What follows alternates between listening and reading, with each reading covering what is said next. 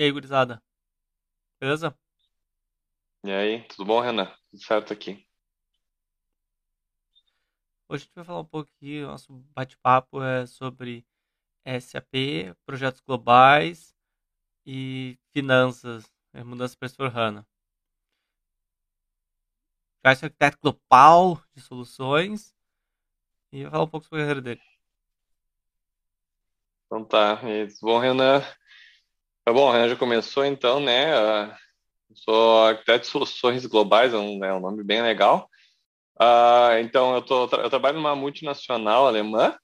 Comecei trabalhando ah, no Rio Grande do Sul. Eu sou gaúcho, de Porto Alegre, e trabalhava em São Leopoldo, na, numa das filiais da, da empresa. Não, eu não vou falar o nome da empresa porque eu não tenho permissão legal para falar, mas sei lá, se alguém tiver alguma dúvida maior, curiosidade, pode procurar no LinkedIn, vai encontrar, não é segredo. Uh, então eu trabalhava, estou trabalhando já nessa empresa há cinco anos e comecei então em São Leopoldo como analista de TI, na parte de SAP, na área de uh, uh, controladoria e finanças, né, conhecido como FI, FCO, ou FICO. E depois de três anos uh, tocando muitos projetos e suportando o SAP local do Brasil, eu movi para a Alemanha. Então, estou morando em Stuttgart e estou então com um projeto em Weimling, onde fica a, a matriz do, da empresa, essa empresa alemã, onde o objetivo é implementar o SAP S4HANA para todas as empresas do grupo. Então, são sete empresas então, assim, grandes plantas fabris uh, no mundo, uma delas é no Brasil, e mais várias outras unidades comerciais. Aí tem bem mais, então de 30 unidades, uh, depende do porte, diversos portes.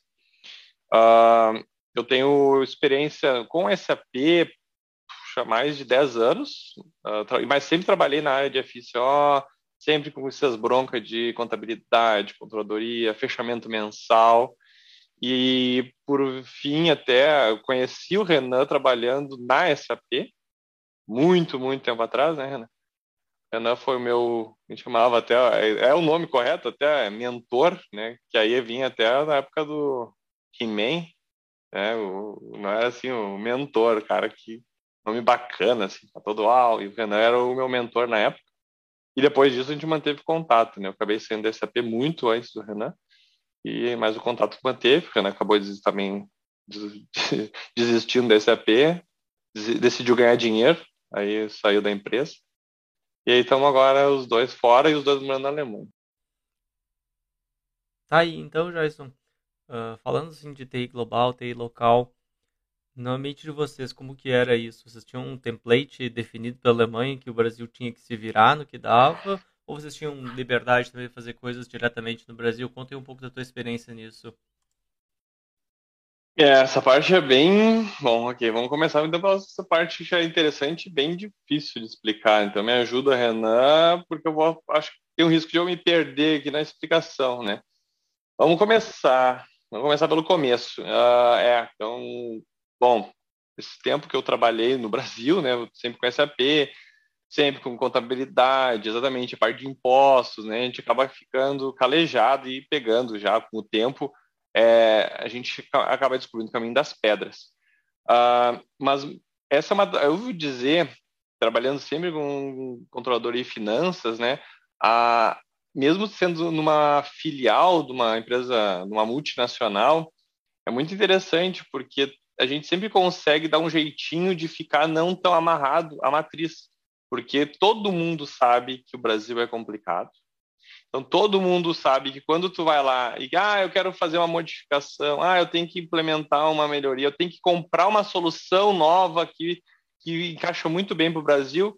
Ah, e tem a ver com nota fiscal eletrônica. Ah, tem a ver com as questões de impostos. A matriz sabe, ah, lá vem o cara do Brasil, lá vem pedir, a gente não vai nem conseguir entender os requisitos dele, então deixa eles tocar a vida lá no Brasil eles sabem o que estão fazendo e ninguém nunca se mete.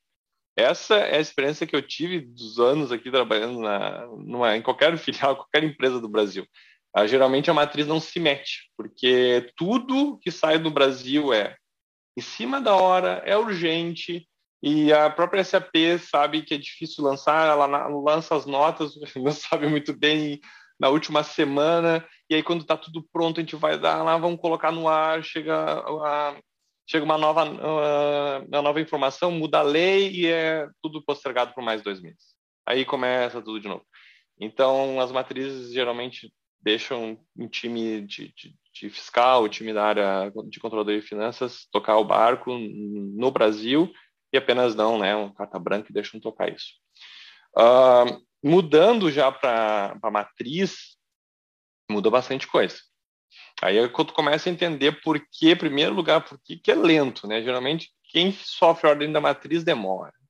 Tu quer fazer alguma mudança? Não, veja bem, e o tempo rápido, quando é rápido, é seis meses, né? Para te conseguir alguma coisa porque estando na matriz tem que ter muito cuidado, começa a ter, tá, mas aí, faz sentido para o grupo, porque pode fazer sentido para o Brasil, pode fazer sentido para os Estados Unidos, mas tem, agora tem que passar a fazer sentido para o grupo inteiro.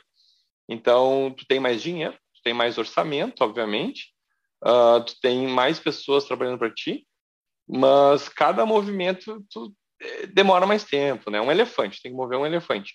Então, isso já começa, eh, para mim, né, vamos lá, a gente está conversando agora de experiência, né? Eu estou trabalhando aqui em Stuttgart, né, em Weimlingen, sul da Alemanha, há dois anos. Então não quer dizer que eu saiba de tudo, mas a minha experiência em dois anos aqui, trabalhando numa multinacional numa empresa tradicional alemã, vamos chamar assim, uma empresa familiar, uh, é que daí demora tudo bem mais tempo e tudo tem mais cuidado uh, as áreas, né, os departamentos, principalmente o departamento de TI, também ele é mais inchado, tem mais pessoas, porque eles têm que também que não só suportar uma unidade, mas suportam um grupo inteiro. Isso demanda tempo, demanda dinheiro e custa também a velocidade de uma entrega. Isso, de fato, assim, um dos maiores impactos que eu tenho percebido nessa mudança. E o projeto, por si só, é um projeto, claro, bem grande, é um projeto que envolve muito dinheiro e várias empresas, né? então são vários continentes, várias línguas, várias culturas, e então tudo demora muito, muito mais para acontecer.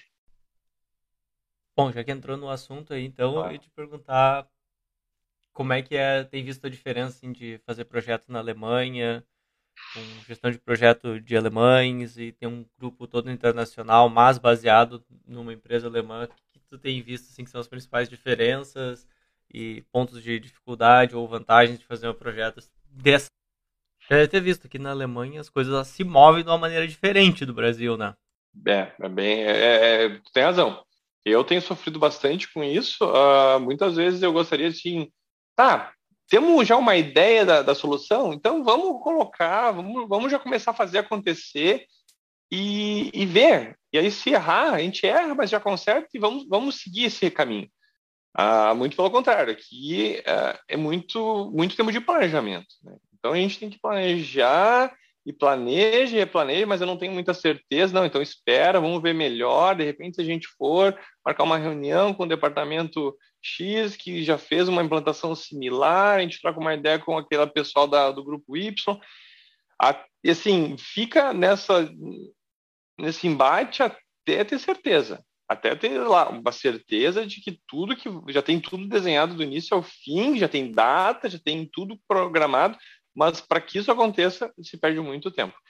Acho que são questões de, de métodos, é questão de cultura, não sei se dizer se é certo errado, mas não é como eu costumava trabalhar.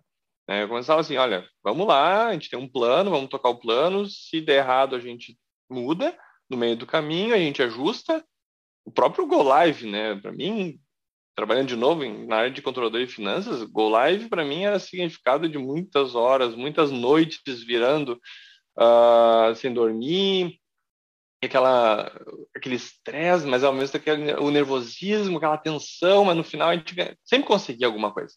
Aqui a minha experiência já é diferente. Não, mesmo Go Live, dificilmente as pessoas viram noites, Uh, tem aquela coisa, não, tá tudo programado, meu horário é daqui até aqui, depois eu tenho que ir embora, tenho que ir pro Beer Garden, se for no verão, e, e ok, amanhã é um novo dia, amanhã a gente toca, continuamos.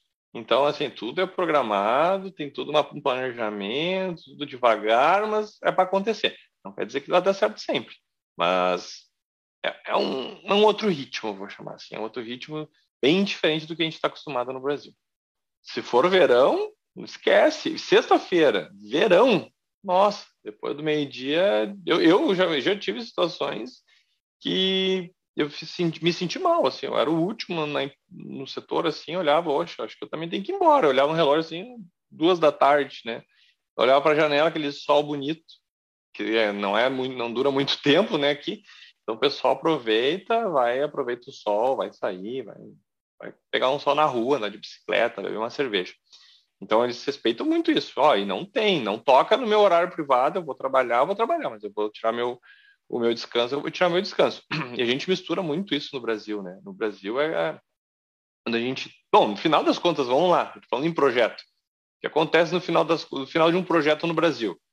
Tu tem no final o saldo é um monte de novos amigos e um monte de novos inimigos, né? Então tu briga, se xinga, né? Tu, tu uh, quebra pau com, com quem for, com colegas de trabalho, com consultores, faz o go live aos trancos e barrancos e depois tem gente que tu toca o resto da vida junto, porque tu firmou uma amizade, uma relação muito boa, porque teve uma experiência muito marcante, vamos chamar assim, num projeto desse porte, e outros que tu nunca mais quer ver né, eh, pintado nem pintado de ouro na tua frente.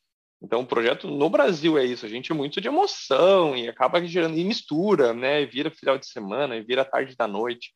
Na Alemanha já não. É um projeto na Alemanha.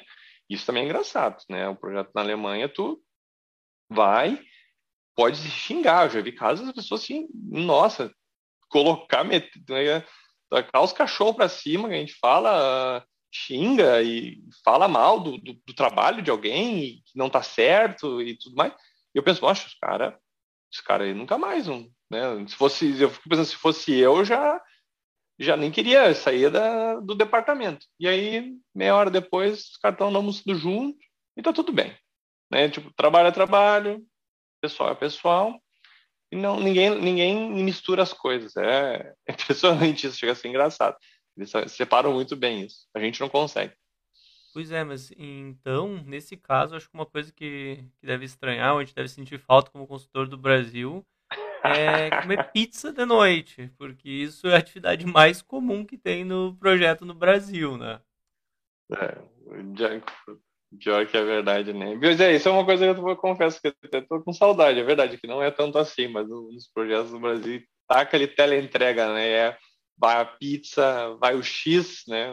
né? Para quem não, tem muita gente que te escuta e não é, te assiste, não é do Sul, mas o X do Brasil é é bem diferente do, do, do, resto do Brasil, é muito diferente do Rio Grande do Sul, né? Então, aí X e pizza vai bastante. Então acho que aqui a gente tem uma deixa boa para falar da outra parte, do, do choque de cultura, das diferenças de processo de negócio do Brasil e da Alemanha. Quando tu chega aqui, tu começa a ver que tem funcionalidades da SAP que tu nunca tinha usado, como a cobrança e, e impressa e declaração de cliente, estado de conta de cliente, todas coisas impressas via carta, são coisas que nunca tinha usado no Brasil e aqui são normais.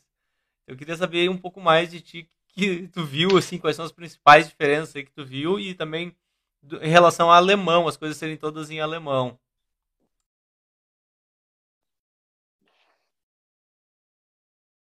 Ah, esse é um, esse parte é uma, uma grande é um baque, né? Um, uns choques que a gente sente quando chega aqui, e é bem isso. Vou dizer assim, começo, né? Começo de conversa, vou dizer em relação ao sistema, engraçado quando a gente vem para a Alemanha, eu não, não sabia falar, zero de alemão, hoje eu falo quase nada, mas é mais do que o zero. É mais engraçado quando tu começa a aprender a língua, é que tu começa em primeiro lugar a entender o nome das tabelas do SAP, né? Aí as tabelas começam a fazer sentido. Oh, mas é por isso que a tabela e o campo, ah, o campo. Não é porque antes disso é um monte de letra misturada, nunca, nunca fizer, a gente faz, uh, tem ideia de como e por que fizeram daquele jeito. Aí tu começa a estudar a língua, tu vê, olha, então tá, aí estando na Alemanha, obviamente, para eles tudo é óbvio, né? Porque é óbvio, para eles os caras já a língua mãe deles, então é muito mais fácil. Isso é engraçado também. Aí depois começa a ver essas transações malucas que nossa, maior, boa parte delas, boa parte das transações de FI, principalmente, uh, standard, que um monte de reporte né, que tem no, no FI que a gente nunca usa. Oh, e aí um monte de, de relatório, que um resumo de clientes, exatamente. E aí já vem pronto com muitas delas para com layout para imprimir e já sair para só falta enviar automático, né? Enviar a carta não envia porque não tem integração com o sistema de correios. Eu saiba por standard o Deutsche Post, mas é o que falta mesmo, porque tem um monte de relatório engraçado que eu não, não fazia ideia. E eles pedem, não, não, eu uso o reporte XYZ. Eu, mas o que, que é isso? Eu vou lá executo. Nossa, é um daqueles lá que está no menu que eu nunca fiz ideia de para que servir. Pensei que fosse alguma coisa obsoleta dos anos 80 lá que a SAP não tinha aposentado por, sei lá, rodava em alguma outra empresa muito antiga, mas não, roda em quase todas as empresas da Alemanha, uh, eles precisam desses reportes uh, manuais. Acho que outra coisa curiosa são aqueles reportes SALR, alguma coisa que Isso, isso aí. Aí, oh, é bastante, eu vou dizer assim, é um dos primeiros pontos que eu, quando a gente começou a fazer né, o projeto aqui, quando foi uh, no, no, levantamento, né, a gente usa um pouco, uma, uma metodologia um pouco diferente, esses chamados de métodos ágeis, mas a gente teve tipo um blueprint no início, e aí os, os pontos mais levantados na época na parte de finanças foi os reportes, né, ah, eu uso isso aqui para informar cliente, o tipo de envio, e aí, por, por consequência, né, a gente está falando na, na, na, saída dos documentos para fora, aí que eu também me dei por conta, acostumado já no Brasil, um boleto, nota fiscal eletrônica, aí tu chega aqui, tá, peraí, como é que, se não tem nota fiscal eletrônica, o que, que como é que funciona?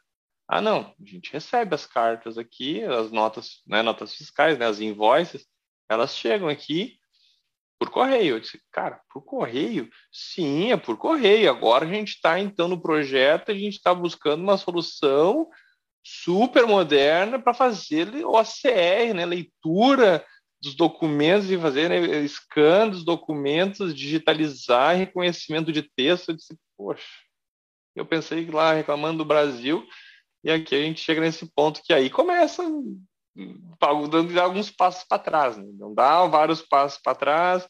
Vamos lá, me explica. Não, a gente recebe as cartas, os fornecedores enviam a invoice, e aí como é que paga? Tem um boleto? Tem alguma coisa do tipo? Não, não, a gente faz uma transferência bancária. E, e aí, lá do outro lado, o cara tem que reconhecer lá no, no extrato bancário dele que o dinheiro entrou. E se não paga? Tem o CSPC? Não, não tem. Gente manda mais uma carta e fica negociando. Então, assim, não existe data de vencimento num depósito bancário, né? Então, fica todo mundo, cada empresa cuida do seu lado e no final até o, a, a, roda gira. Porque, não sei, de um alemão né, mais organizado que o brasileiro, não sei, mas funciona. Mas, é, nossa, é um choque tremendo entre, entre métodos de pagamento Brasil e Alemanha. Ah, eu acho que aí nesses casos tem umas outras coisas que a gente não está acostumado de Brasil que parece meio estranho. Tipo, ah, no Brasil, entrada de fatura é um negócio de MM. E aqui é diferente. Isso, então, isso, aqui é, é accounts payable, quantos a pagar. Então, o lançamento da Miro lá dos, das faturas é coisa de FCO. Cara, é exatamente, exatamente. Isso foi uma coisa. Eu, eu, bom, eu sou responsável pela parte de, de do FCO, e aí, bem nesse ponto, quando a gente começou a discutir o assunto da, da invoice, e aí a invoice entra e tal, não, mas e captura e faz a miro, e eu disse, tá, mas isso não é comigo. Isso aí deixa o pessoal lá do, do de MM, outra área, não, isso aí não é comigo essa parte aqui. Não, não, mas onde é que vai ficar? Eu disse, cara, não é FCO. É, sim, isso é FCO. Ah, ah, como é que se? Eu ia falar, me esqueci até em português, como é que fala as GR e R lá, que é os das invoice em trânsito? Como é que fala, Renan? Goods Receipt Invoice Tá, mas é EM em português? É, mas em português a EM... Ah, EMF, isso aí, a Z. Lá no, no Brasil a gente tem a EMF, ou aqui GR e R. Ah, e aí, é, não, tudo, tudo, tudo no contas a pagar, e depois disso tem a entrada, miro, migo, e eu disse, não, peraí, isso aqui não é comigo, eu nunca, nunca precisei fazer isso. Sempre tinha um colega lá do, do de MM me ajudando. Eu disse, não, aqui é só puramente contas a pagar. Eu, disse, Puxa, eu tive que, realmente, ali, essa parte eu tive que dar uma revisada, porque eu, eu não estava acostumado a lidar com isso. É, nem sei mais o que os caras do MM fazem, poxa, os caras mais faziam era isso lá no Brasil, e aqui cai tudo na, na conta do cara de FI. Tem umas outras coisas aí de projeto também que são meio engraçado, meio estranho, tipo do Textcode. Quando a gente tá falando de Textcode, aqui o cara tem um Textcode, três Textcode para venda doméstica. E aí, quando a gente vai falar de Brasil, que o tax code é. nem é importante, ele nem determina a alíquota de imposto, sai uma confusão. Acho que você já deve ter chegado na discussão de tax code. Sim, que é tão simples. É tão simples aqui, né? Cara, por isso que os caras é, entendem assim, por que, que, eles não conseguem entender o Brasil? Porque aqui é tão simples a parte de tax code, a, a, a parametrização, né? É duas, três tabelas, um, meia dúzia de alíquota, ali arruma por país, e está pronto. E ali aplica o cálculo e está feito. Aí te... não, é impossível, é simplesmente impossível explicar a complexidade que é do Brasil. Eles e quando tentam explicar, mesmo se eu considero que eu não teria condições de explicar do zero para alguém, uh, eles desistem no meio, porque eles, nossa, não, não, muito é, me é melhor pagar um consultor lá que conhece o assunto do Brasil que é o que tu fazia, né? No início, não era no Brasil. Vou pagar, vou pagar o Renan lá no Brasil, que entende, que faz o negócio certo, porque é muito mais seguro. É, é, é nossa, é, a complexidade fiscal do Brasil é inexplicável. É um negócio assim que é. Por isso que o Brasil é famoso por isso, né? Uh, e, e, outra coisa que todo mundo sabe, se é o consultor que já participou de um projeto no Brasil de implementação né, de do começo ao fim, ele tem um selo, né? Ele fica marcado e ganha, ganha pontinhos no mercado, porque ele sabe, olha, se o cara conseguiu complementar um sistema no Brasil, incluindo a parte fiscal, né, que seria o cara de FICO, ele consegue implementar em qualquer país. Né?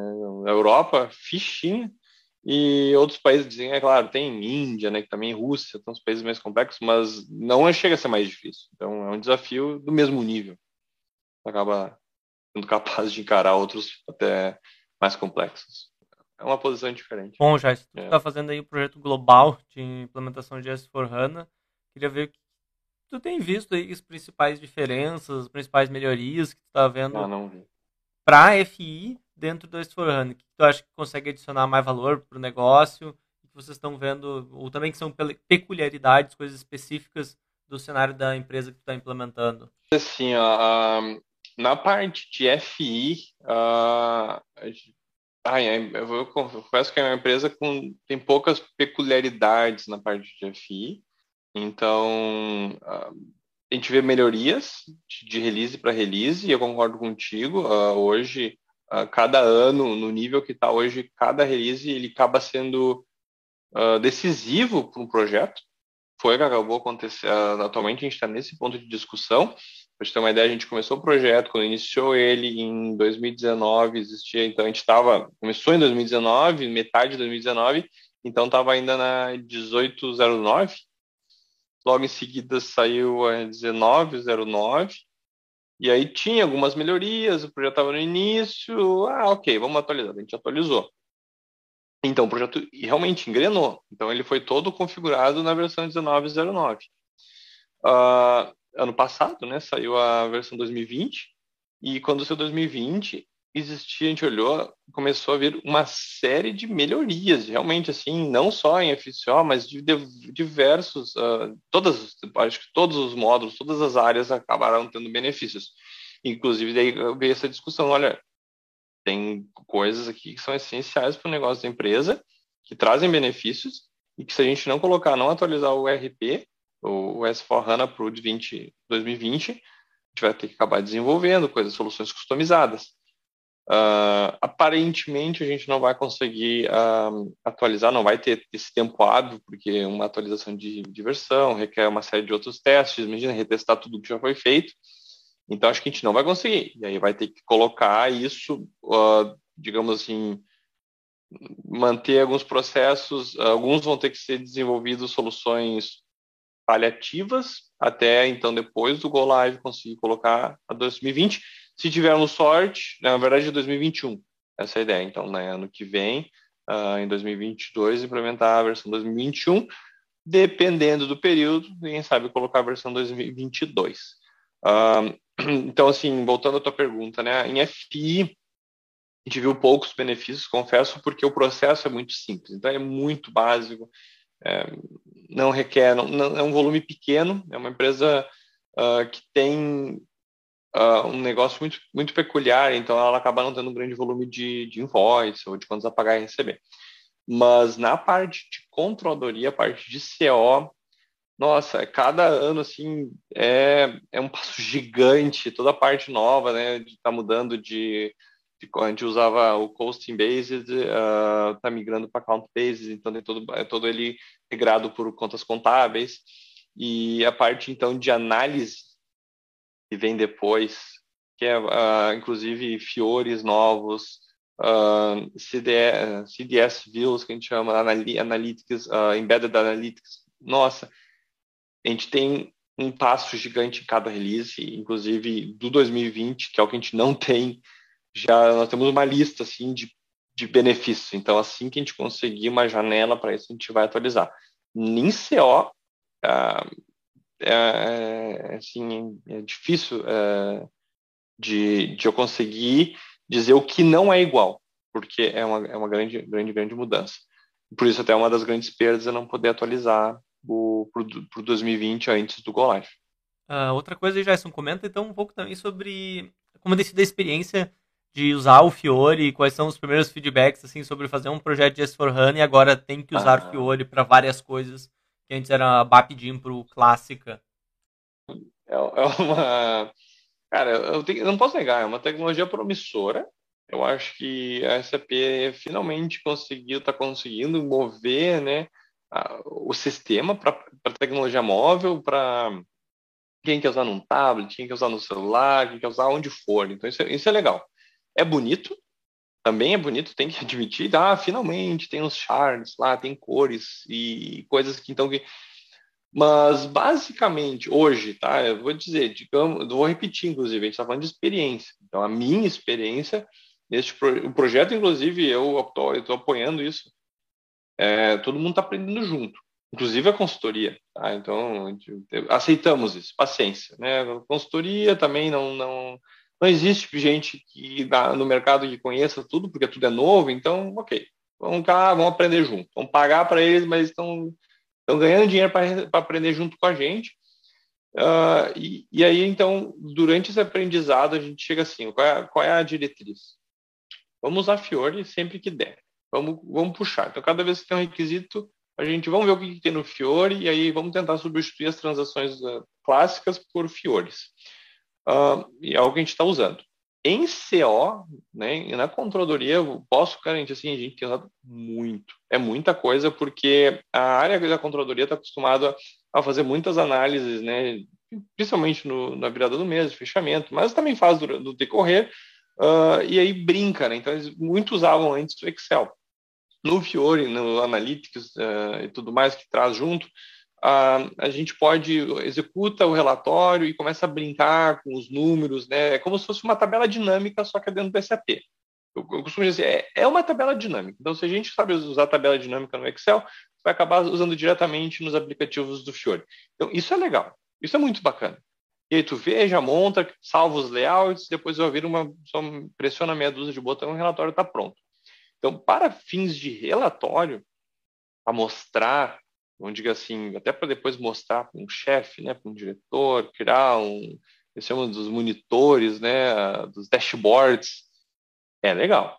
Isso vende, né? Eu acho que até isso é uma das coisas. Vende, porque tu vai fazer uma apresentação comercial, tu mostra isso, os caras que estão lá olhando a apresentação comercial é quem compra, quem tem a grana, não é o cara que está lá na ponta fazendo, né, uh, dando entrada em documento. Então, isso é legal, vende.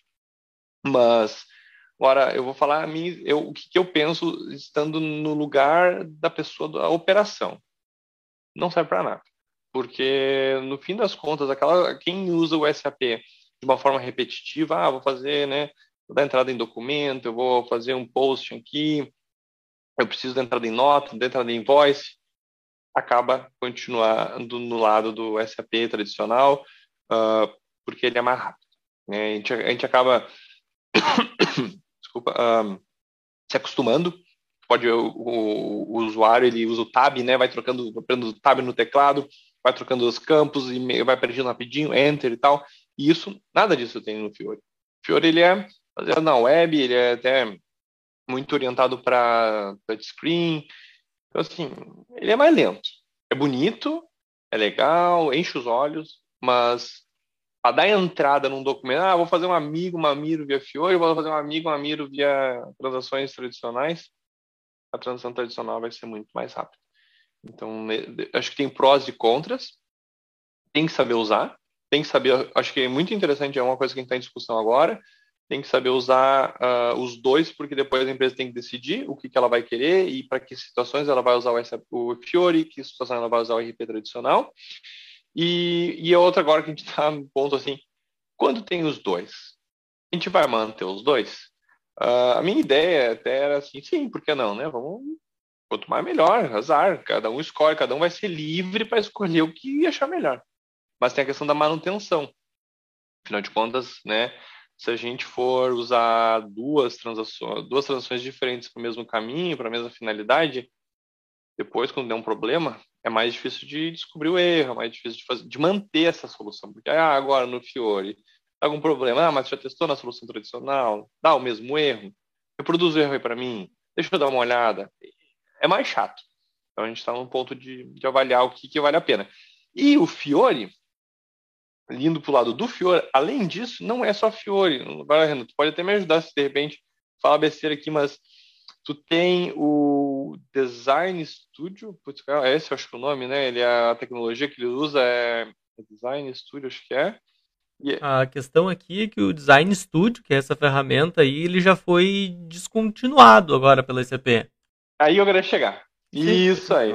É aí que eu queria Perfeito, chegar. Descontinuado. Então tem o Design Studio que é, e é bonito, eu até acho ele mais bonito, mas essa, e na época você pode dizer, não, esse é o estado da arte, papapá, ok. E agora, recentemente, eu recebi isso, eu fiquei sabendo que não, eles vão descontinu descontinuar, ou vão descontinuar, e agora é no WebDIMP, alguma coisa assim, uma tecnologia Sim, mais... Sim, ABAP. E aí, poxa, peraí, esse é SAP, né?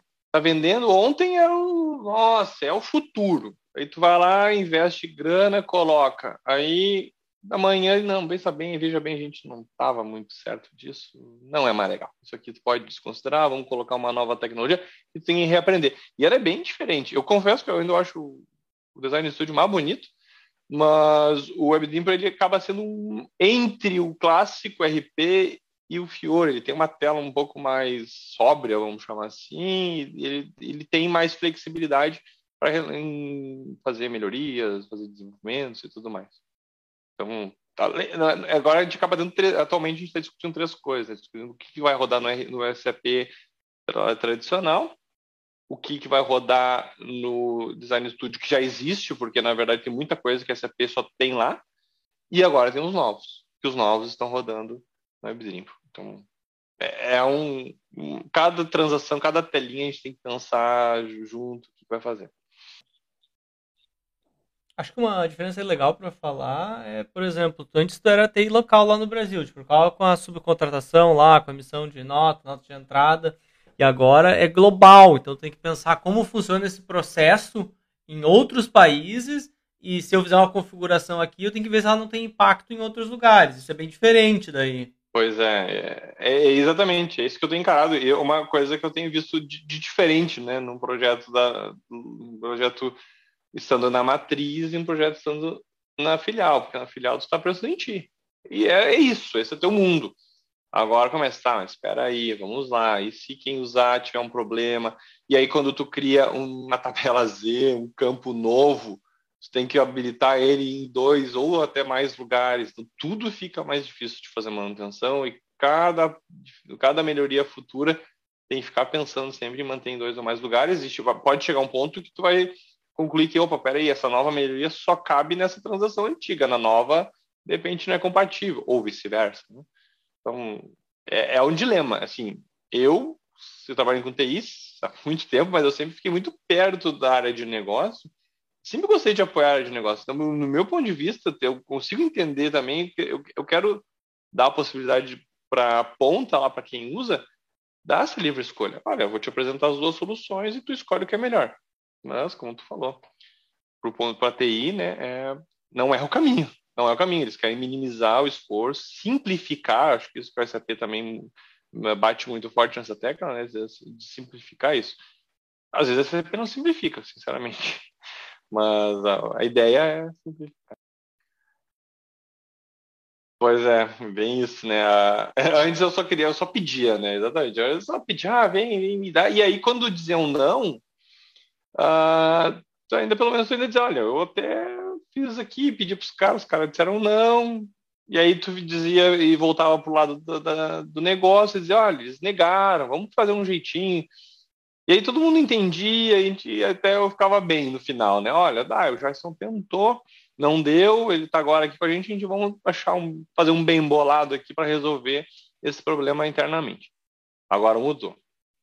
Agora, agora é, bem, é bem, é, é, exato, é isso aí. Eu ah, recebo aquelas demandas. Em primeiro lugar, né, uh, eu tenho que entender, vou dizer, isso é um dos problemas já, né, porque tu tem que entender requisitos do mundo todo.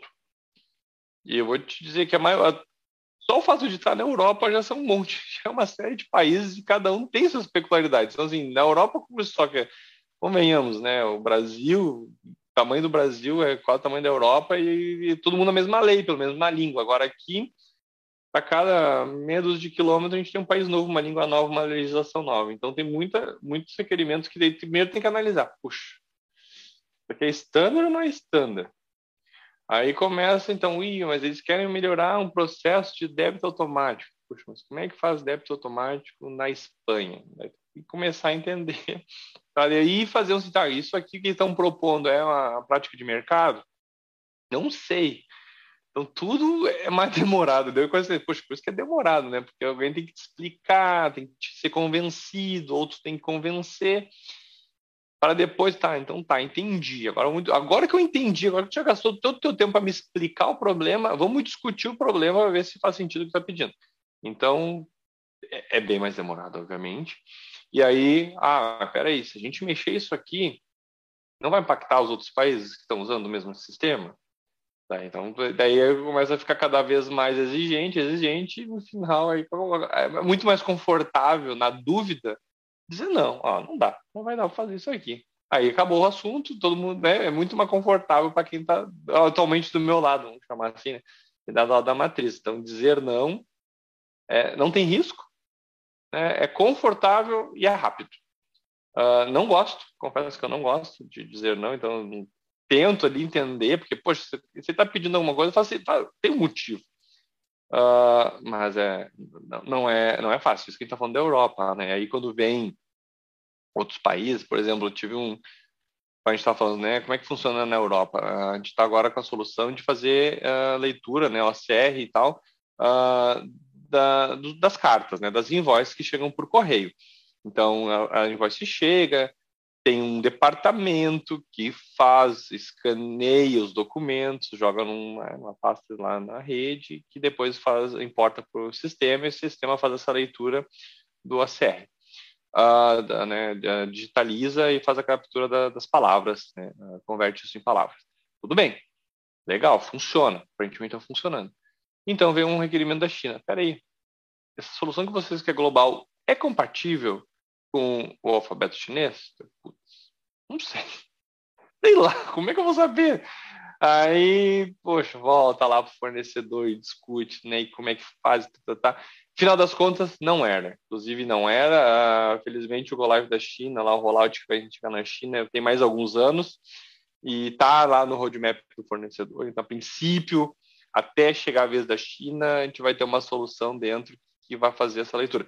Mas tu não imagina, eu disse, puxa, nunca tinha pensado lá do outro lado do mundo. Obviamente a gente sabe que na China é um outro caractere, mas no momento que está decidindo a solução, ah, de repente, né, se a gente não envolve o grupo inteiro, acaba caindo nessa aí, de tu não, não ter mais nem ideia do que, que se faz lá na China. Eu, eu confesso que eu não faço quase tudo, ou praticamente tudo, tá? que acontece na China, eu não, não, não tenho conhecimento. Mas já isso, então, assim, vocês já têm o ECC funcionando. Por que migrar para o S4HANA agora? Que é a motivação? Bom, a maior motivação do projeto que eu estou que eu estou participando agora para atualizar para a S4HANA foi aquele anúncio da SAP que ela ia deixar de prestar suporte, né, ou descontinuar o R3, ou, né, o ECC, em 2025, se eu não me engano era 2025. E as empresas, né, aconteceu uma debandada, uma desesperadamente, as consultorias estavam super felizes, né, porque era rollout atrás de rollout, é, conversão e tudo que é projeto, e a SAP se deu conta. Quer dizer, pressão dos fornecedores, tu imagina pegar as grandes, né, multinacionais, mega empresas tão uh, com um elefante, né, dentro de casa, e aí para te atualizar. Então ela cedeu, e aí agora é 2030, né, se eu não, não estou enganado, é 2030.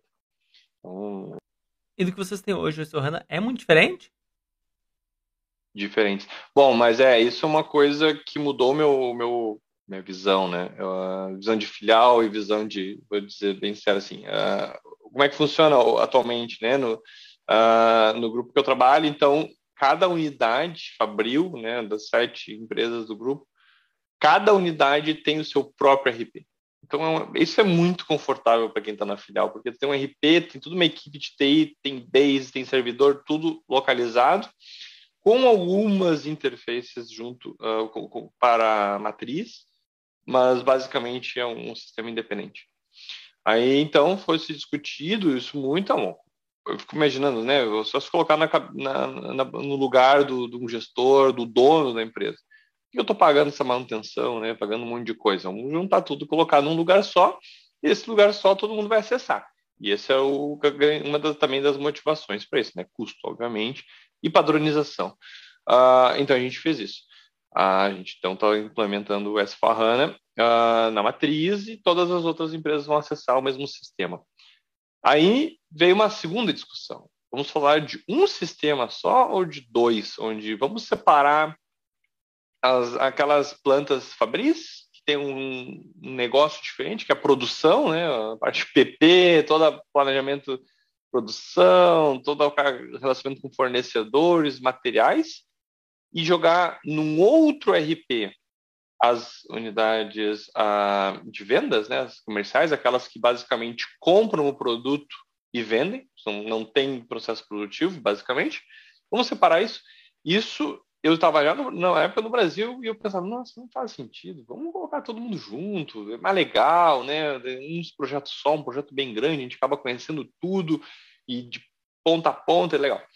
Agora, hoje, né, dando já, já nesse meio tempo eu acabei mudando para cá e, e na, na, minha visão hoje eu diria, olha, a decisão tomada foi colocar num único RP, então a gente está implementando tudo no mesmo RP, uh, ah, mas eu não tenho minhas dúvidas agora, se eu, se eu pudesse voltar atrás, eu não colocaria em dois, porque um RP só, colocando no, tipos de negócio diferentes, dá bastante problema. Uh, e agora eu vou falar principalmente em FCO, porque FCO não tem muita segregação, então o processo em si, né, como a gente sabe, tipo de documento, né, todas as chaves de, de, de post, de uh, lançamento contábil, é tudo um só. Então, uh, meios de pagamento, é meia dúzia, é um campo só lá, o método de pagamento é um só, é uma, um, um dígito. Então, tu tem muitos uh, requisitos vindo da parte de comer comercial, né? E muitos requisitos vindo da parte fabril, que muitas vezes, ou na maioria das vezes, não fecham. Só que no SAP é o mesmo campo. Então, tu acaba ficando sem mais possibilidades, aí tu acaba, às vezes, tendo que agradar um lado, não agradando o outro. Muito difícil chegar num consenso entre dois mundos totalmente diferentes.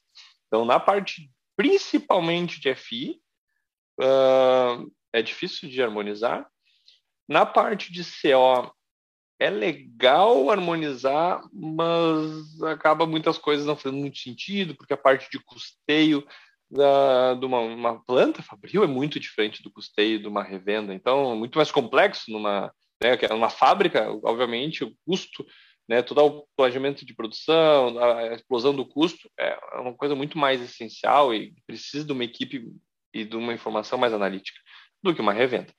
Então, tendo um, um RP só para as duas coisas, acaba deixando a gente em situações desconfortáveis, vamos chamar assim, e, e às vezes a solução é uma que não, é, não é perfeita para um, ou não é perfeita para dois, os dois, ou a gente acaba chegando né, num meio termo, mas ruim para todos. Que não é, é isso aí. Mas é um dos desafios que eu vi aqui, né, na, na, trabalhando na matriz, que obviamente na visão do cliente, na visão do dono, do, do diretor, né, do CEO, ele quer tudo num lugar só, ele quer apertar um botão e é sonho de todo mundo, né? Quero apertar um reporte aqui, eu aperto o botão e sai tudo aqui, brilha nos olhos e me dá o um número final.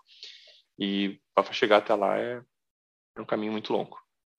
Tá, e já isso tem uma coisa que acontece eventualmente no projeto global, que é a discussão do plano de contas.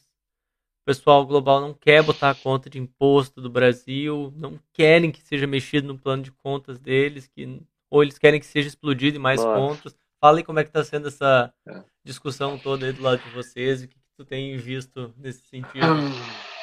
É. Uh, bom, obviamente, né, do, vamos lá, a gente nunca conversou sobre isso.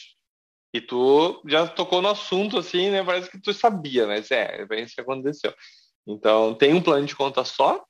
Um, e é um plano, imagina o tamanho do plano de contas, né? Então, assim, é um plano de contas que, se eu, se eu te, se tu perguntar, não é um plano unificado? A resposta é sim, é um plano de contas unificado. Mas, olhando ele no detalhe, são dois planos de contas. É, basicamente é um plano só, mas o cara né, tem uma meia dúzia de contas voltadas para um tipo de negócio e outro meia dúzia de contas voltadas para um outro tipo de negócio. Porque harmonizar isso é, é uma tarefa quase impossível. Uh, tem cada, né, cada, cada tipo de negócio vai ter exigências diferentes, então não, não, não, não é possível harmonizar.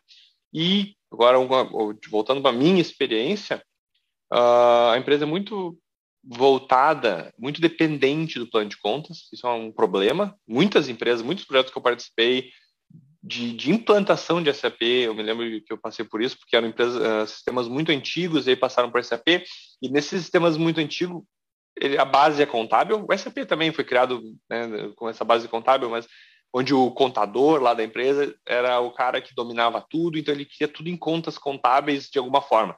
E agora eu estou lembrando isso, eu estou passando por um, um, processo similar, porque o ideal é tu usar cada vez menos contas contábeis e deixar a parte analítica no, no módulo responsável por isso. Então, ah, mas eu quero um relatório dos materiais, eu não preciso ter uma conta contábil para cada material. Eu tenho uma conta contábil, meia dúzia de contas para estoque. Ah, eu quero saber o material por material, eu vou rodar um relatório específico para isso no módulo uh, respectivo, não no, na contabilidade. Então, no plano de contas, a gente também sofreu com isso, porque a, a controladoria e a contabilidade também querem saber muito no detalhe. Para ter uma ideia, agora em semana eu passei uma situação dessa.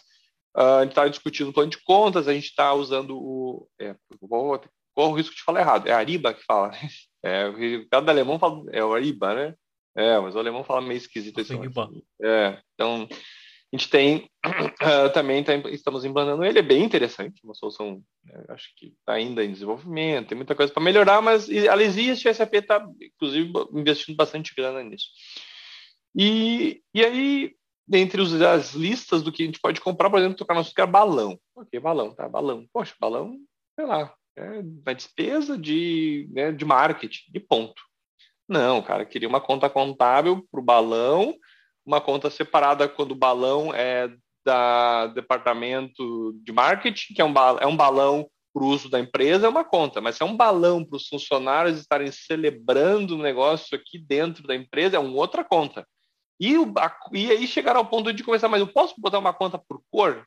Porra, não, aí não, né? Aí, né, aí cara, não dá, né? Não, de verdade. Aí eu disse, não, não, peraí, peraí.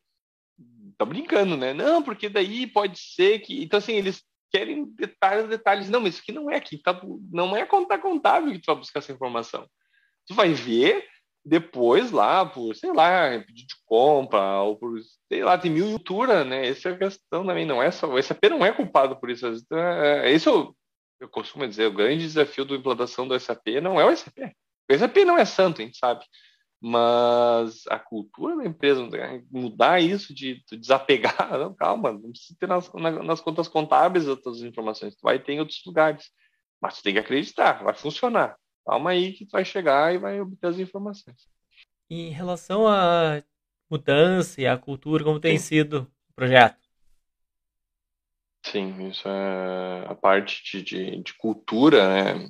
Eu tenho uma decepção, né? Assim, todos os projetos que eu participei sempre muito falavam de change management, change management. Eu nunca vi um, um projeto que tenha de uma forma efetiva isso. A gente coloca, é, geralmente é isso. isso, é bem, bem isso, assim, cara, não sei quantas eu não sei quantas vezes eu vi, posso contar numa mão, vezes que eu vi é, essa posição, uma área no projeto responsável por isso, e eu tenho e nenhuma das vezes, das poucas que eu vi, nenhuma delas ela foi efetiva.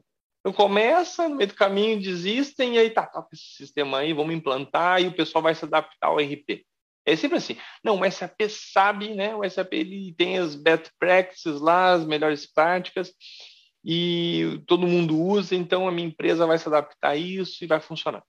E aí entra os trancos e barrancos, né? Entra na, na, na, força lá, goela abaixo do projeto e é o que é, o que a gente é acostumado. Então, na Alemanha não é diferente. Na Alemanha, o projeto está sendo similar a isso, até pior, porque tem uma resistência, essa coisa da mudança, né? Tem uma resistência muito grande para mudança. Uh, eu acho, pelo que eu já, já conversei com outros amigos né, que trabalham não na mesma empresa, mas em outras, acho que eu também tenho essa eu estou tendo essa experiência ainda mais forte porque eu trabalho numa empresa familiar, uma empresa familiar, uma empresa antiga, com pessoas que estão na empresa há muito tempo. Então faz muito tempo que elas não veem uma mudança, faz muito tempo que elas.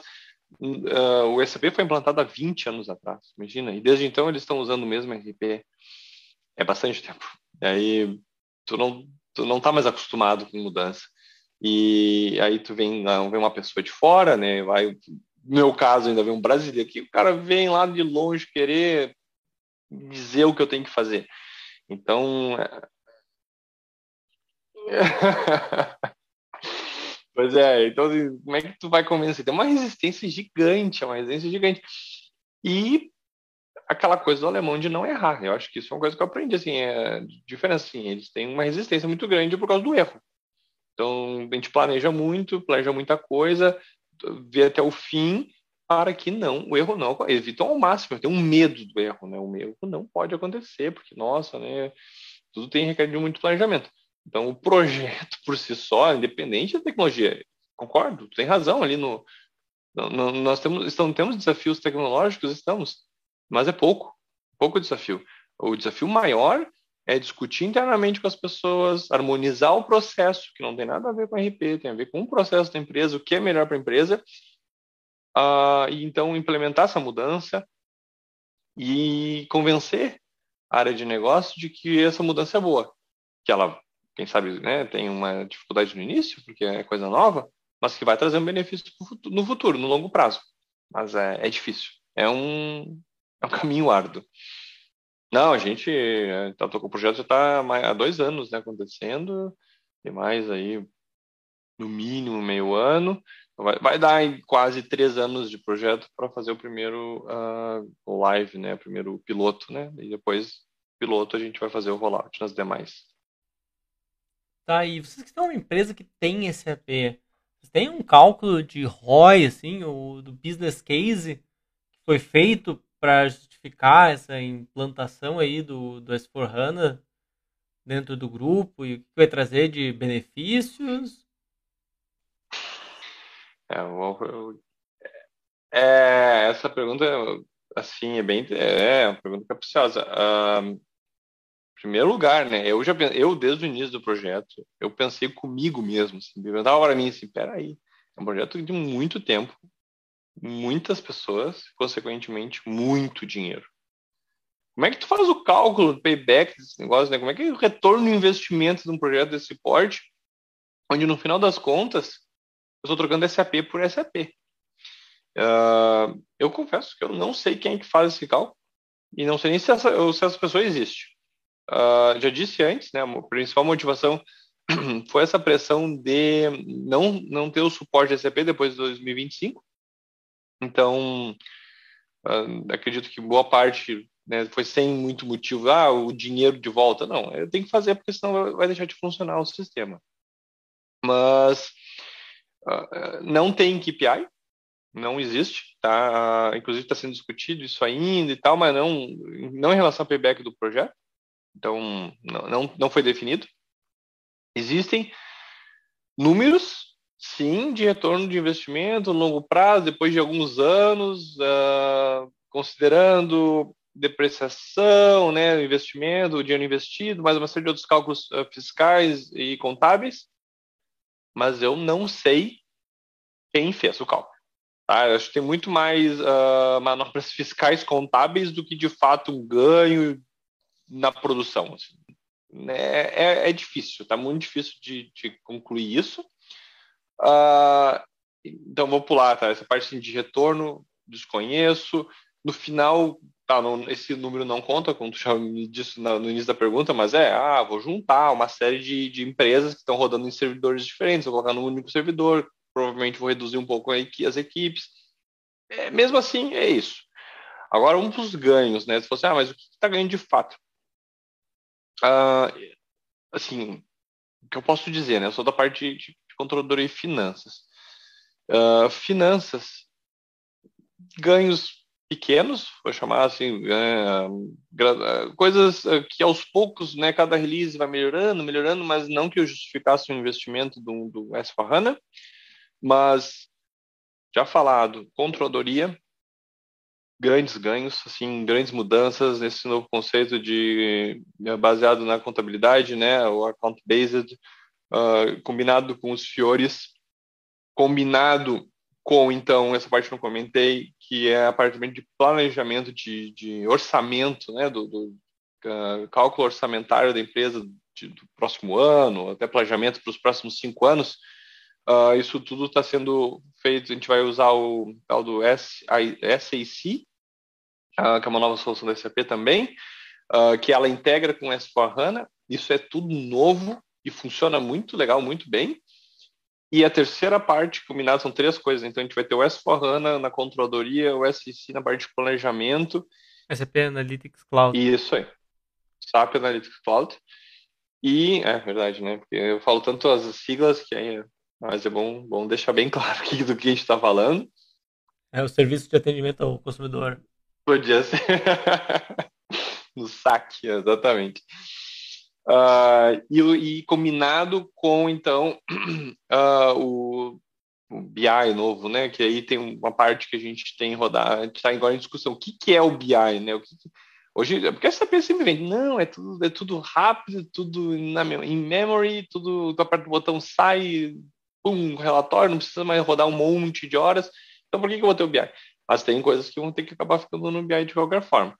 Então, é, o combinado dessas três soluções fica muito legal. Assim, a gente ainda está desenhando, tá no final do desenho, a gente está agora testando algumas coisas, praticamente, né, o conceito já está praticamente pronto, e a gente vê umas. É, é, bem bacana, assim, acaba tirando muito. Hoje é muito processo manual, exporta, importa, mexe, calcula, lança. A gente vai conseguir fazer tudo, se der certo, né? Tudo usando as ferramentas standard e tudo integrado, né? Uma integração não é nativo, porque são tecnologias diferentes, mas existem, né, conectores já standard dentro do SAP para fazer uh, a integração. Então, é, essa parte de planejamento combinado com a controladoria é um, eu vejo isso como uma das grandes melhorias e é um dos pontos em que a SAP está trazendo benefícios cada vez maiores em cada release. Esse é um dos grandes pontos que, assim, em 2020 trouxe um monte de melhorias que a gente já não vai ter no, no Go Live, e 2021 já tem mais ainda. Então, cada ano que passa, tu percebe que eu estou perdendo, perdendo cada vez mais coisas. E isso acaba, claro, impactando na, na planejamento de atualização das empresas, né? Porque antes ficava, sei lá, cinco anos aí sem, sem atualizar nada, só aplicando essa, essa nota da SAP. Acho que agora vai ter que mudar um pouco esse comportamento. A gente vai ter que atualizar uma vez por ano, ou no mínimo a cada dois anos. Uh, mas eu mudei o assunto, né? Vamos lá para as melhorias. Uh, na parte de PP, desculpa, uh, eu fui conversando com os colegas, não sei. É, é verdade, né? Assim, eu pode ser que devido à simplicidade da operação, eu não sei. Eu não vejo melhorias. Eu estou dizendo assim, a parte de integração que a gente vai ter com a operação da fábrica, com o chão de fábrica e tudo mais, é basicamente as mesmas integrações que a gente já tinha no R3, né, no SCC. Então, eu não sei se não tem melhorias ou se as melhorias não são visíveis para quem está do lado da controladoria. Uh, ah, vai ter Fiori App, vai ter, né? Vai fazer apontamento no tablet, vai ter um monte de coisa desse tipo. Mas lá no fundo, o core é igual. Um, e inclusive, é por isso que meia também, Renan, uh, que a SAP vem vender, ah, é, tudo está na tabela na ICDOC, tudo é, tudo é junto numa tabela só, aquela coisa toda. Mas a gente sabe que por trás, ele tá, o SAP está inclusive mantendo as tabelas, ou pelo menos as estruturas antigas, persegue, continua, né? Exatamente. Poxa, e, e, essa, essa limitação continua até quando? Por quê? Porque tem muitas coisas antigas que estão lá ainda, principalmente na parte Fabril, na parte MM. Então, quando chega. Não está tudo novo. E eu não tenho visto muitas melhorias, principalmente nessa parte de PP, uh, ah, pouquíssimas, pouquíssimas mesmo.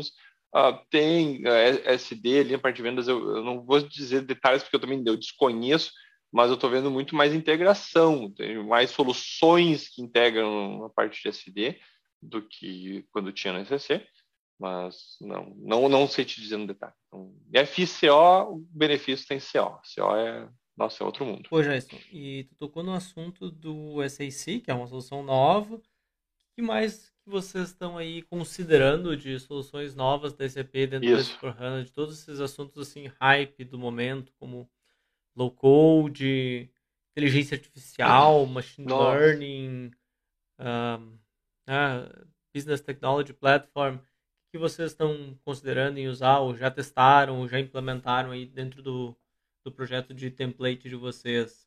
Artificial. Tá, mas vamos lá. É, é no, então, no SAC, um, a gente colocou agora, né? A gente também está aprendendo, e inclusive foi uma das discussões 2020, início de 2020, porque a SAP não estava certa. A gente disse, olha, a gente tem, temos um processo, processo de, né, todo de orçamentário da empresa e tudo mais. O que, que, eu, o que, que eu tenho que usar? Qual é a solução standard da SAP? Porque o foco do projeto é usar o standard, né? Keep to standard. Então, é tudo standard. Então, a SAP não soube responder de uma forma rápida e fácil. Eles não sabiam. Depois, já bem, a gente está migrando, tem uma solução antiga, tem uma solução no meio do caminho, tem uma solução nova. E, eu, e a gente está mandando, então, o, o SAC, porque a conclusão foi que essa seria a solução do momento, mas e, e de um futuro breve. Agora, quem sabe, inclusive hoje, de repente, alguém que está assistindo aí diz, não, mas já tem uma nova, porque assim, a SAP não está... É... também, ou a solução é a mesma com nome diferente, né? Uh, então, eu, assim, tá no momento de transição nesse ponto. A gente colocou SEC porque era o que estava disponível, era o que dava para implantar, o que tinha consultor e vamos tocar.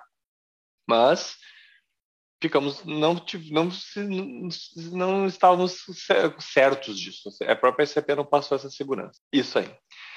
Uh, vamos ir para o ponto de inteligência artificial. Uh, eu estava muito curioso por isso, né? A gente teve algumas ensaios, empresas, a consultoria veio, trouxe a SAP, elas fizeram apresentações para nós e tal. Uh, e aí, nossa, né? Tudo em, PowerPoint, tudo funciona. E, ok, entendi como é que funciona. Vamos lá. O que a gente pode testar? Aí tem aqueles RPA, Poxa, RPA todo mundo vende há quantos anos? Aquela que é. Poxa, vou dizer que eu nem lembro como é que ajuda, Renan. O que é RPA? É, é, é uma macro, né? Mas o que, que significa Robotic... RPA, tu sabe? É. Robotic Process Automation. Aí, muito obrigado. Eu falei, não é nada de inteligência, né? Meu lugar. Eu falei que ia falar de inteligência estatal, nem a proposta, é coisas repetitivas. Não achamos nenhum business case, deixa, deixa quieto. Aí então a gente foi para a, a fazer a compensação do a gente falou do GR, GR, conciliação do GRR lá nas entradas das Migo e Miro. Isso tem inteligência artificial. Legal, vamos lá, vamos fazer isso aqui. Só que aí a gente entrou em. Vou dizer assim, eu, a gente comprou a licença teste lá, né? Gente até negociou, a gente vai acabar implantando isso. O problema é o seguinte, tá? Eu quero colocar. Como é que funciona? Não, tu tem que implementar a solução, tem que comprar, né? Obviamente, tem que comprar, tu tem que ter a cloud, isso funciona na cloud do SAP, então tem que ter lá já configurada a cloud do SAP, tem que comprar licença, é um novo método de cobrança, né? A SAP ela cobra por utilização ali, né? Então tu, tu vai pagar uma taxa por, por transação, vamos chamar assim. E ok, e aí como é, que, como é que a gente configura isso? Não, tu cria umas regras e basicamente uh, o, o, a cloud vai fazer a conciliação para ti.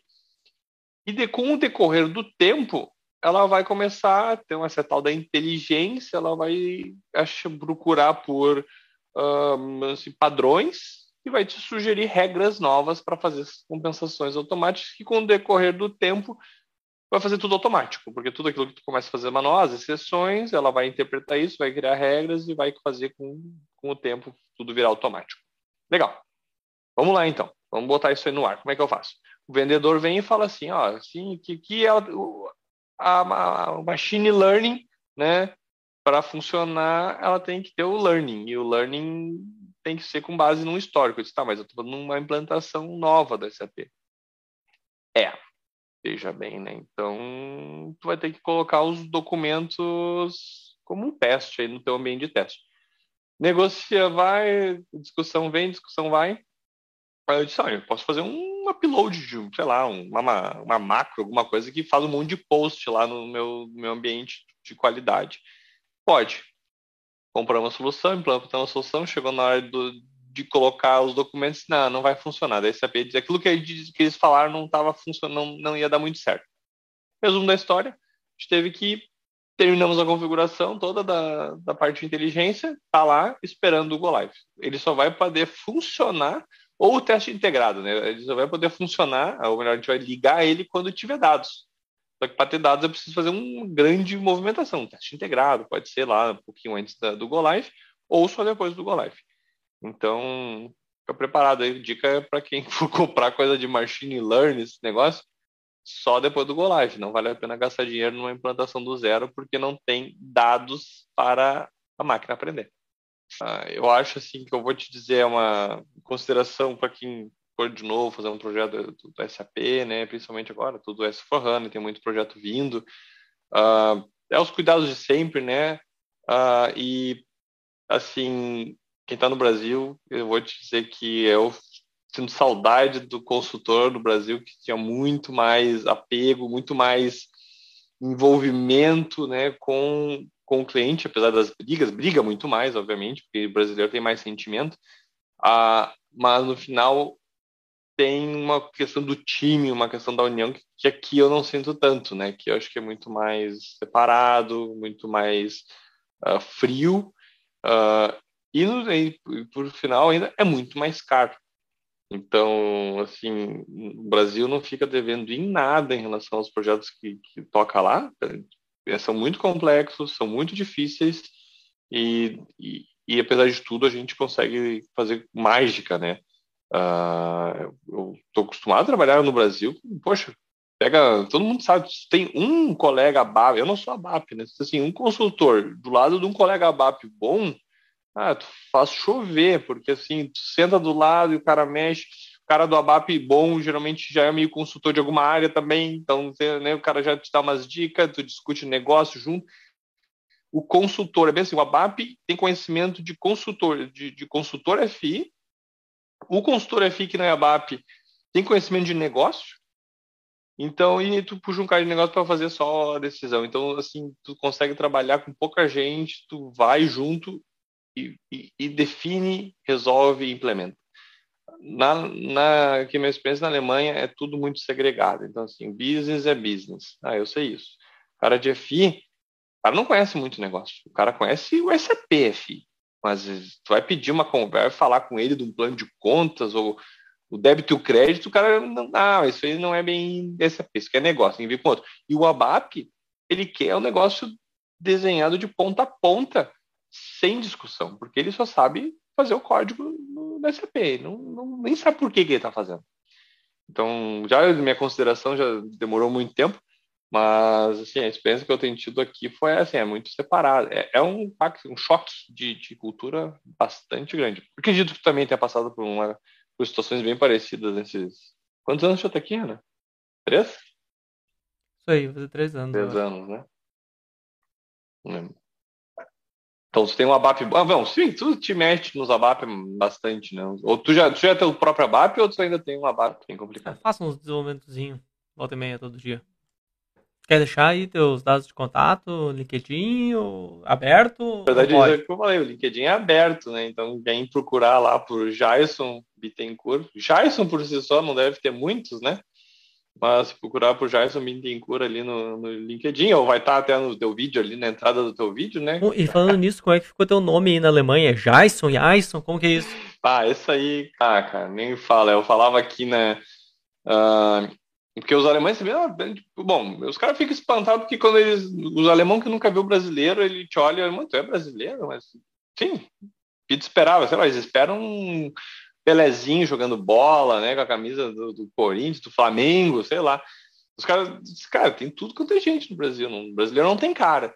Ele tá, mas esse nome, esse nome é brasileiro? Disse, poxa, não é brasileiro. Esse nome é um nome inventado, sei lá, cara. Então, meu pai. Então daí, ah, mas e aí começa, não, mas e como é que fala? Daí o problema ainda pior aqui na Alemanha, porque daí o, J não tem o som do J, né? Eles não sabem falar J, não, não existe, né? Esse som, eles, o J aqui tem um som de I. Então eles fazem meio assim, eu falo, ah, qual é o teu nome? Ah, meu, meu nome é Jason. Ele, Jason? Então, Scheiße. Daí, com o tempo, a primeira coisa que eles pensam é Scheiße, que é merda em alemão, né? Então, assim, Daí já olho meio assim, atravessado. Daí, por isso, inclusive, para evitar qualquer discussão, para facilitar a minha adaptação, depois de um tempo eu já percebi né, essa, associação que eles fazem do nome. Eu disse, não, então meu nome é Jason, né? Fala Jason, Jason, uma coisa assim, eu falo e eles estão tá e já entendem e vai embora. Mas é um nome. Eu tenho uma história, eu sempre tive problema no nome. No Brasil e agora morando aqui na Alemanha, outro problema. É, daí tá, daí tá fácil, né? Pois é, mas me mandaram pra Alemanha, me mandaram pra Alemanha, não pra... Aí, isso na Alemanha seria Jason, exatamente. Não, então tá. É isso aí, Renan. Não, nenhuma outra consideração. Essa minha consideração já durou muito tempo.